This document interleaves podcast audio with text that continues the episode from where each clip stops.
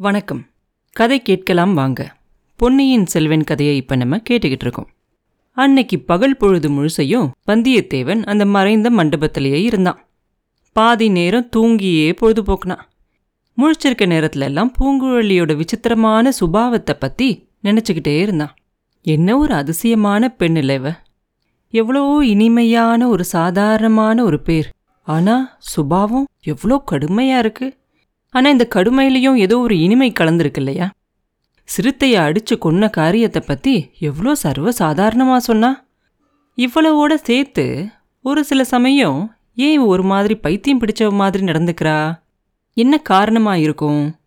ஒருவேளை அவளோட வாழ்க்கையில ஏதாவது கசப்பான சம்பவம் நடந்திருக்குமோ? இல்ல இனிப்பான சம்பவமா? இல்ல ரெண்டும் கலந்து ஏதோ ஒன்று பண்ணி இந்த பெண்ணுக்கு இந்த மாதிரி பைத்தியம் பிடிச்ச மாதிரி ஆயிருக்குமா? இவகிட்ட ஏதோ ஒரு விசித்திரமான சக்தி இருக்க மாதிரி தெரியுது. ஆனால் அவங்க அப்பா அம்மாவை பார்த்தா ரொம்ப சாதாரணமானவங்களா தெரிகிறாங்க ரொம்ப சாதுவாக தெரிகிறாங்க எதனால் இந்த பெண் இப்படி இருப்பா? அதெல்லாம் நமக்கு ஒன்றுமே தெரியலை. பரவாயில்ல. ஆனாலும் அவள் குணம் எப்படி இருந்தாலும் நம்மளுக்கு அவள் எவ்வளோ பெரிய உதவி இன்னைக்கு செஞ்சா? திடீர்னு ஏன் அந்த பொண்ணுக்கு நம்ம மேலே அக்கறை வந்துச்சு? எதுக்காக நம்மளுக்கு உதவி செஞ்சா? நம்மக்கிட்ட இவ எந்த ஒரு பதில் உதவியும் எதிர்பார்க்காம அப்புறம் சொல்கிறேன் அப்படின்னு வேற சொல்லியிருக்காளே அது என்னவா இருக்கும்? இப்படி எல்லாம் யோசிச்சுக்கிட்டே இருந்தான்.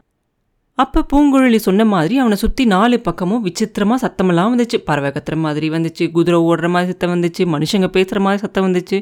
ஆனாலும் வெளியிலேயே வராமல் உள்ளாரியே இருந்தான். அந்த சத்தமெல்லாம் கேட்கும்போது அவனுக்கு அந்த வைத்தியர் மகன் செஞ்ச துரோகமும் ஞாபகம் வந்துச்சு. சரியான முட்டாள். பூங்குழலி மேலே காதல் வந்துச்சான் அவனுக்கு காதல். ஒரு பெண் சிங்கத்துக்கிட்ட போய் ஒரு சுண்டலி கல்யாணம் பண்ணிக்க சொல்லி கேட்ட கதை தான் இது.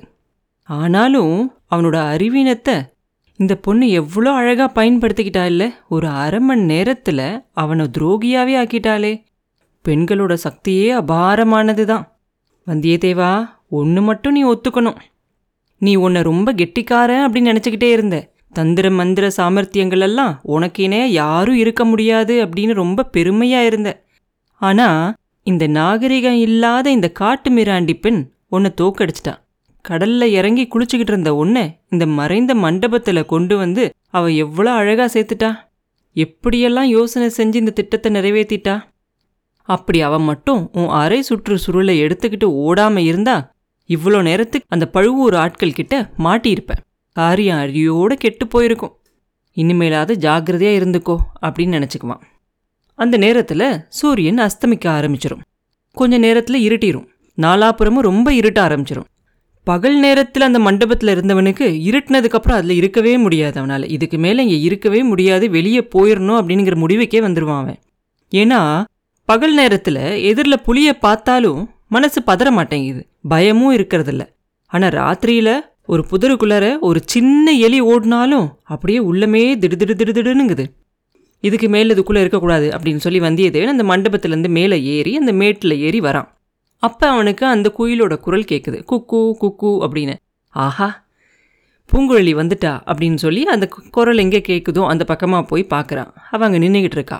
சத்தம் போடாமல் வா அப்படின்னு சொல்லி ஜாடையில் காட்டி அவனை கூட்டிகிட்டு போகிறான் அங்கேருந்து கடற்கரை ரொம்ப பக்கத்துலேயே இருக்குது அங்கே போய் பார்த்தா ஒரு படகை தயார் பண்ணி வச்சிருக்கான்.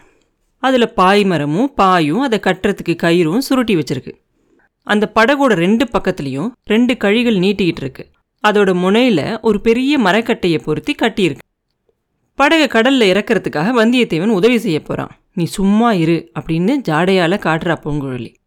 படகு அப்படியே லேசா அலேக்கா தள்ளி கடல்ல இறக்குறா. கொஞ்சம் கூட சத்தம் இல்லாம அந்த கடல்ல அந்த படகு போய் இறங்குது. வந்தியத்தேவன் படகுல ஏறலாம் அப்படின்னு போறான். ஷ் கொஞ்ச நேரம் பொறு. கொஞ்சம் தூரம் போனதுக்கப்புறம் ஏறிக்கலாம் அப்படின்னு மெதுவாக சொல்கிறான் அந்த படகை இழுத்துக்கிட்டே அவ போறா. வந்தியத்தேவன் அவனும் உதவி செய்யலாம் அப்படின்னு சொல்லி படகை தள்ளுறான். படகு அப்படி நின்னுருது. நீ சும்மா வந்தா போதும் அப்படிங்கிறான் பூங்குழலி உடனே. கரையோரத்தில் அந்த அலை மோதுற இடத்தை தாண்டி கொஞ்சம் தூரம் போனதுக்கப்புறமா இனிமேல் படகுல ஏறிக்கலாம் அப்படின்னு சொல்லி முதல்ல பூங்குழலி ஏறிக்கிறான் அதுக்கப்புறம் வந்தியத்தேவன் தாவி குதிச்சு ஏறுறான். அவன் ஏறினோன்னு அப்படியே படகே ஆடுது. ஒரு நிமிஷம் கீழேயே உளுந்துருவோமா அப்படின்னு நினச்சி அவனுக்கு ரொம்ப பயமாக இருக்குது அப்படியே சமாளித்து உட்காந்துக்கிறான். ஆனாலும் ரொம்ப நேரத்துக்கு நெஞ்சு அப்படியே படப்படன்னு அடிச்சுக்கிட்டே இருக்கு. இனிமே ஏதாவது பேசலாமே அப்படின்னு கேட்பான் நல்லா பேசலாம். உனக்கு நடுக்கம்லாம் சரியாயிருச்சுன்னா பேசலாம் அப்படின்னு சொல்லுவா பூங்குழி நடுக்கமா? யாருக்கு நடுக்கம்? அதெல்லாம் ஒன்றுமே இல்லையே அப்படிமா ஒன்றும் இல்லாட்டி சரி அப்படின்னு பூங்குழி சொல்ல பாய்மரம் கட்ட வேண்டாமா? அப்படின்னு கேட்பான் பாய்மரத்தை கட்டினா கரையில் இருக்கவங்க ஒருவேளை நம்மளை பார்த்துருவாங்க. ஓடி வந்து பிடிச்சிருவாங்க அப்படின்னு அவன் சொன்ன உடனே இனி அவங்கள பற்றி நீ ஒன்றும் கவலைப்பட வேண்டாம். அவங்க வந்தா ஒரு கை பார்த்துடலாம். நீ கொஞ்சமும் பயப்படாத அப்படின்னு இவன் ரொம்ப வீராவேசமாக சொல்லுவான். இப்போ எதிர்காத்து அடிக்குது. பாய்மரம் விரிச்சா படகை மறுபடியும் கரையிலேயே கொண்டு போய் மோத விட்டுரும். நடு ராத்திரிக்கு மேலே காற்று திரும்பட்டும். அப்போ பாய்மரம் விரிச்சுக்கலாம் அப்படின்னு பூங்குழலி சொல்லுவாள் அப்போ அவன் சொல்லுவான் ஓ உனக்கு இதெல்லாம் ரொம்ப நல்லா தெரிஞ்சிருக்கே. அதனால தான் உங்கள் அப்பா ஒன்று கூட்டிகிட்டு போக சொல்லி சொல்லியிருக்கார் போல இருக்கு. அப்படின்னு சொன்ன உடனே எங்கள் அப்பாவா யார் சொல்கிற அப்படின்னு கேட்பா உங்கள் அப்பாவை தான் சொல்கிறேன் கலங்கரை விளக்கத்தோட தலைவர் இருக்கார்ல தியாக விடங்க கரையர். அவரை தான் சொல்கிறேன் அப்படின்பா கரையில் இருக்கும்போது தான் அவர் என்னோட அப்பா. கடலில் இறங்கிட்டா அப்படின்னு சொல்லிட்டு இருக்கும்போதே அப்பா கூடவா மாறி போயிடுவாங்க கடலில் இறங்கினா? அப்படின்னு கேட்பான் ஆமாம் இங்கே சமுத்திரராஜன் தான் என்னோட அப்பா. என்னோட இன்னொரு பேர் சமுத்திரகுமாரி. உனக்கு யாரும் சொல்லலையா என்ன? அப்படின்னு கேட்பா பூங்குழலி. சொல்லலையே அது என்ன விசித்திரமான பேராக இருக்குது அப்படின்னு வந்தியத்தேவன் கேட்க சக்கரவர்த்தியோட இளைய குமாரருக்கு பொன்னியின் செல்வன் அப்படின்னு ஒரு பேர் உண்டு இல்லையா? அது மாதிரி தான் இதுவும் அப்படின்பா இதை கேட்ட உடனே வந்தியத்தேவன் அவனோட அரை சுற்றுச்சுருளை தடவி பார்ப்பான்.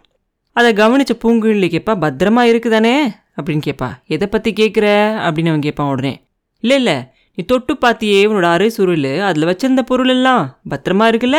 அப்படின்னு அவன் கேட்பான் உடனே வந்தியத்தேவனுக்கு சுரீர்னுங்கும்.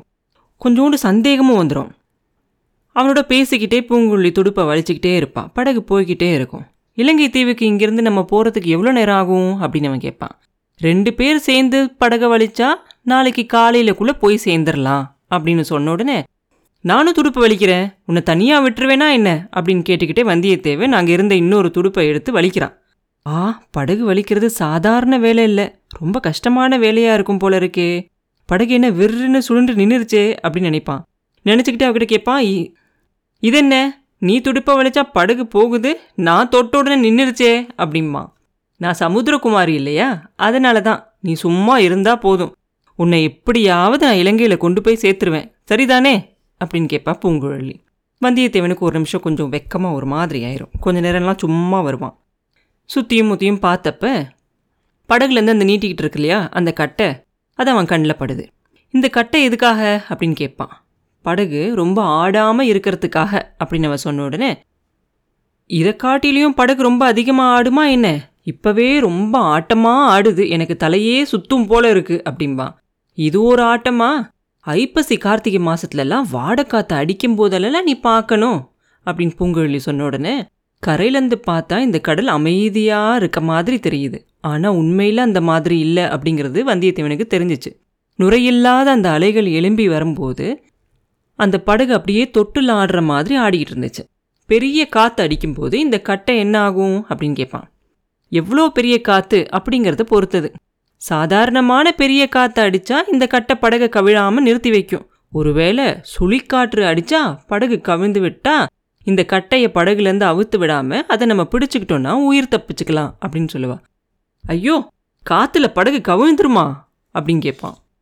சுழிக்காற்று அடித்தா பெரிய பெரிய கப்பல்களே சுக்கு நூறு ஆயிரும். இந்த சின்ன படகு எங்கே போகிறது சொல்லு? அப்படின்னு கேட்பான் சுழிக்காற்றுனா என்ன? அப்படின்னு உடனே வந்தியத்தேவன் கேட்பான். இது கூட தெரியாதா அவனுக்கு ஒரு பக்கத்துலேருந்து அடிக்கிற காற்றுக்கும் இன்னொரு பக்கத்துலேருந்து அடிக்கிற காற்றும் மோதிக்கிட்டா சுழிக்காற்று ஏற்படும்.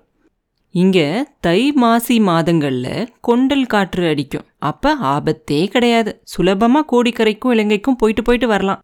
ராத்திரிக்கு ராத்திரியே போயிட்டு திரும்பிடலாம். வைகாசியிலிருந்து சோழக காத்தடிக்கும் சோழக காற்றுல இங்கிருந்து இலங்கைக்கு போகிறது கொஞ்சம் சிரமம். இப்போ சோழக காத்துக்கும் வாடை காத்துக்கும் நடுவில் உள்ள காலம். கடலில் சில சமயம் காத்தும் காத்தும் மோதிக்கும். மத்தில் தயிர் கடையிறோம் இல்லையா? அந்த மாதிரி காத்து கடலை கடையும். மலை போல அலைகள் எழும்பி விழும். கடல்ல பிரம்மாண்டமான பள்ளங்கள் எல்லாம் தெரியும். அந்த பள்ளங்கள்ல தண்ணி கரகரன்னு சுழலும். அந்த சுழல்ல படகு அகப்பட்டுக்கிட்டா அரோகராதான். அப்படின்னு பூங்குழலி சொன்ன உடனே வந்தியத்தேவனுக்கு திடீர்னு மனசுல ஒரே பயமும் ஒரு சந்தேகமும் உண்டாயிரும். ஐயோ நான் வரல. என்ன கரையில் கொண்டு போய் விடு அப்படின்னு கத்த ஆரம்பிச்சிருவான். என்ன உளர்ற? பேசாம இரு பயமா இருந்தா கண்ணை மூடி கொஞ்ச நேரம் தூங்கு அப்படின்னு சொல்லிடுவா வந்தியத்தேவனுக்கு சந்தேகம் இன்னும் உறுதியாயிரும். நீ பெரிய மோசக்காரி. என்ன இந்த கடல்ல மூழ்கடிக்கிறதுக்காகவே கூட்டிகிட்டு வந்திருக்க. நான் தூங்குனா உன் காரியம் ரொம்ப சுலபமாயிரும்னு நீ பார்க்குற அப்படிம்பான் இது என்ன பைத்தியம்? அப்படின்னு சொல்லுவா பூங்குழலி. எனக்கு ஒன்றும் பைத்தியம் இல்லை. படகை திருப்புறியா இல்லையா? திருப்பலைன்னா கடல்ல குதிச்சிருவேன் அப்படிம்பான் தாராளமாக குதி. ஆனால் குதிக்கிறதுக்கு முன்னாடி பொன்னியின் செல்வனுக்கு நீ எடுத்துக்கிட்டு போறல ஓலை அதை என்கிட்ட கொடுத்துரு அப்படிம்பா. ஆ? அந்த ஓலையை பற்றி உனக்கு எப்படி தெரிஞ்சிச்சு? அப்படின்பா உன் இடுப்பில் சுற்றி இருக்கிற சுருளை அவிழ்த்து பார்த்ததுல தெரிஞ்சிச்சு. நீ யாரு எதுக்காக இலங்கைக்கு போற அப்படிங்கிறதெல்லாம் தெரியாம உனக்கு படகு தள்ள சம்மதிச்சிருப்பேனா? காலையில் மரத்து மேலே உட்காந்து உன்னோட ஓலையை நான் பார்த்தேன் அப்படிம்பா.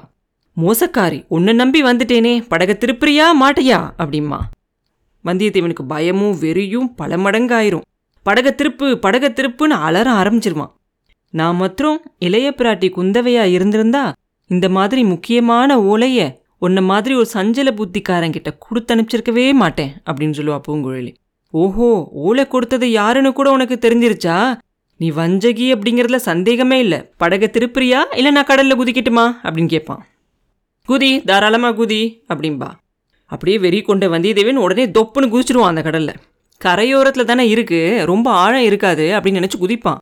குதிச்சதுக்கப்புறம் தான் அவனுக்கு தெரியும் அந்த இடத்துல ஆழம் ரொம்ப ஜாஸ்தியாயிருச்சு ரொம்ப தூரத்துக்கு படக பூங்குழலி ஓட்டிகிட்டு வந்துட்டா அப்படிங்கிறது.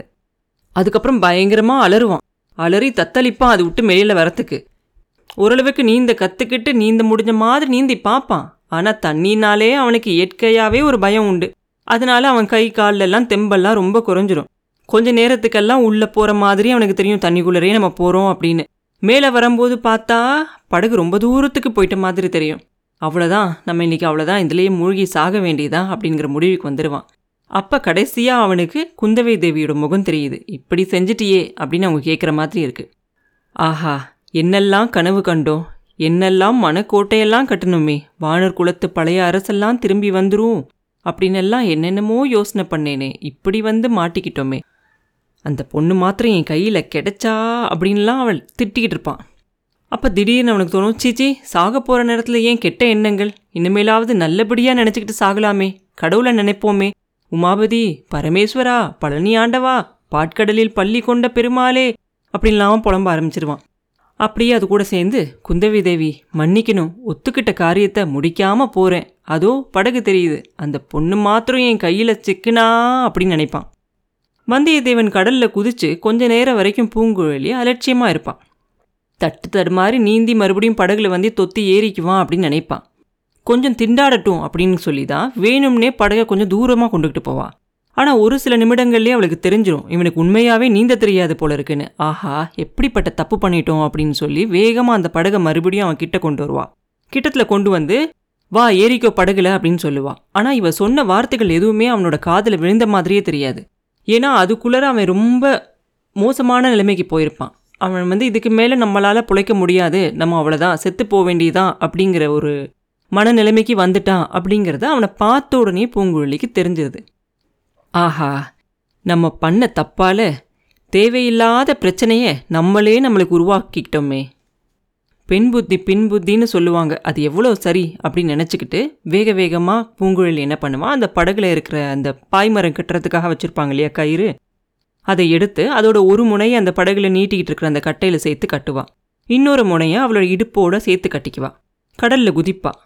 கடலில் குதித்து நீந்தி அவன்கிட்ட போவான் வந்தியத்தேவன் பக்கத்தில் போன உடனே அவன் தாவி பிடிக்கிற தூரத்துக்கிட்ட நின்ன உடனேயே அவள் ஒரு யோசனைக்கு வருவாள் என்னென்னா இந்த மாதிரி தண்ணிக்குள்ளே குதித்து உயிரை காப்பாற்றிக்கணும் அப்படின்னு நினைக்கிறவங்க வந்து என்ன பண்ணுவாங்க? யார் காப்பாற்ற வராங்களோ அவங்களோட தோலையும் கழுத்தையும் கட்டி பிடிச்சிக்கிட்டு அவங்களையும் சேர்த்து அமுக்கி தண்ணிக்குள்ளேருந்து அவங்களும் நீந்த விடாமல் இவங்களும் நீந்த விடாமல் ரெண்டு பேரும் செத்து போய் கீழே போய் கடலுக்கடியில் போக வேண்டியதான் அந்த மாதிரி தப்பு எதுவும் நடந்துடாமல் இருக்கணும் அப்படிங்கிறதுக்காக அவள் சுற்றிக்கிட்டு நீந்திக்கிட்டு போய் வந்தியத்தேவன் முகம் இருக்கும் இல்லையா? அந்த பக்கமாக வருவாள் அந்த பக்கமாக வந்த உடனே வந்தியத்தேவனும் பூங்குழலியை பார்ப்பான். ஒரு கையால் நீந்திக்கிட்டு இன்னொரு கையை நல்லா மடக்கி அமுக்கி பிடிச்சிக்கிட்டு ஓங்கி ஒரு குத்து விடுவான் அவன் மூஞ்சியில். சரியாக அவன் மூக்குக்கும் அவன் நெத்திக்கும் நடுவில் இருக்கிற அந்த பாகத்தில் ஒரு குத்து விடுவான் படகு வலித்ததால் கெட்டிப்பட்டிருந்த அவளோட கையால் குத்துன குத்து அப்படியே வஜ்ராயுதத்தை வச்சு தாக்கின மாதிரி இருக்கும் வந்தியத்தேவனுக்கு. அவனோட தலையே ஆயிரம் ஆயிரம் சுக்கா வெடிச்ச மாதிரி தெரியும். கண்களெல்லாம் பதினாறாயிரம் துணுக்களாக ஆயிடுது அதுக்கு முன்னாடி ஒரு நிறைய மின் பொறிகள் ஜொலிக்கிற மாதிரி தெரியுது. அந்த ஒரு ஒரு மின் பொறிகள்லையும் சமுத்திரகுமாரியோட முகம் தெரியுது. ஹஹாஹான்னு பேய் சிரிப்பு சிரிக்கிற மாதிரி தெரியுது. அந்த ஆயிரம் ஆயிரம் அந்த முகங்கள் தெரியுது இல்லையா? அதுலேருந்து வரக்கூடிய அந்த அகோரமான சிரிப்பு ஒளியில் அவன் காதே செவிடாயிருச்சு. அதுக்கப்புறம் அவன் காதில் ஒன்றுமே கேட்கல கண்ணும் தெரியல நினைவும் இல்லை. முடிவில்லாத இருள் எல்லையில்லாத மௌனம். அப்புறம் என்ன நடந்துச்சு? அப்படிங்கிறத அடுத்த பதிவில் பார்ப்போம். மீண்டும் உங்களை அடுத்த பதிவில் சந்திக்கும் வரை உங்களிடமிருந்து விடைபெறுவது உண்ணாமலே பாபு. நன்றி.